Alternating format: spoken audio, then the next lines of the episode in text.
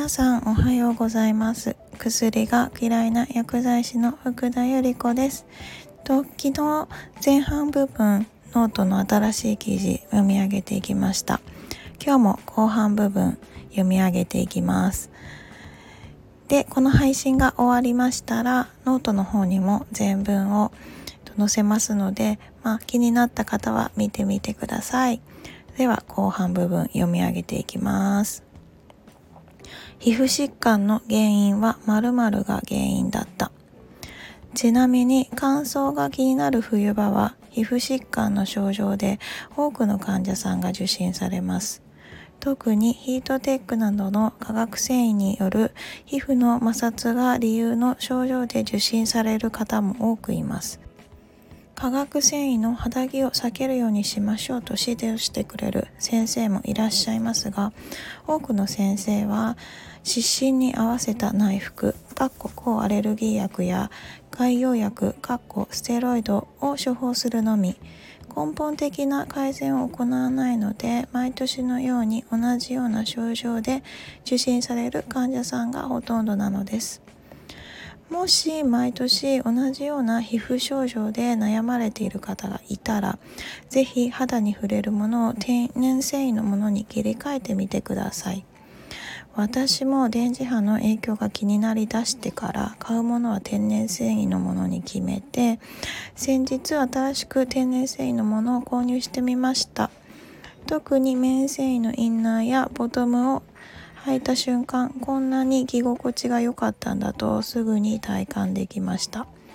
いかに化学繊維まみれの洋服を着続け静電気や電磁波を溜め込んでいたのか再確認した瞬間です。〇〇に解決策あり最近購入した服は綿100%のボトムとトップス。それぞれ1500円と500円で古着屋で購入しました。古着は正直全く興味がなかったんですが昔の衣類の方が天然繊維のものが多く品質がいいものが多いなという印象を受けました。新しい発見です。電子レンジなし生活を始めて以前展示派という内容で記事を書かせていただきました。その時はいつか電子レンジを使わずに生活できたらいいななんて書きましたが2ヶ月ほど前から電子レンジを使わない生活を開始してみました。毎日のように電子レンジを使用していた身としては電子レンジなしの生活は考えられないと思っていたのですがなしでも意外と生活できるものですね。電気ポットも電子レンジを特急する前に壊れてしまい現在は全てガスコンロのみの生活。電子レンジと電気ポットの空間がなくなったのでキッチンが広々使えて嬉しかったり。というわけで今回のタイトル「肌着服は〇〇を選ぼう」の〇〇に入るのは天然繊維になります。電磁波からの解放は〇〇しよう。さて電磁波は体に悪影響を与えるところが分かったところでどうすれば放電されるかを知りたい方も多いのではないでしょうか。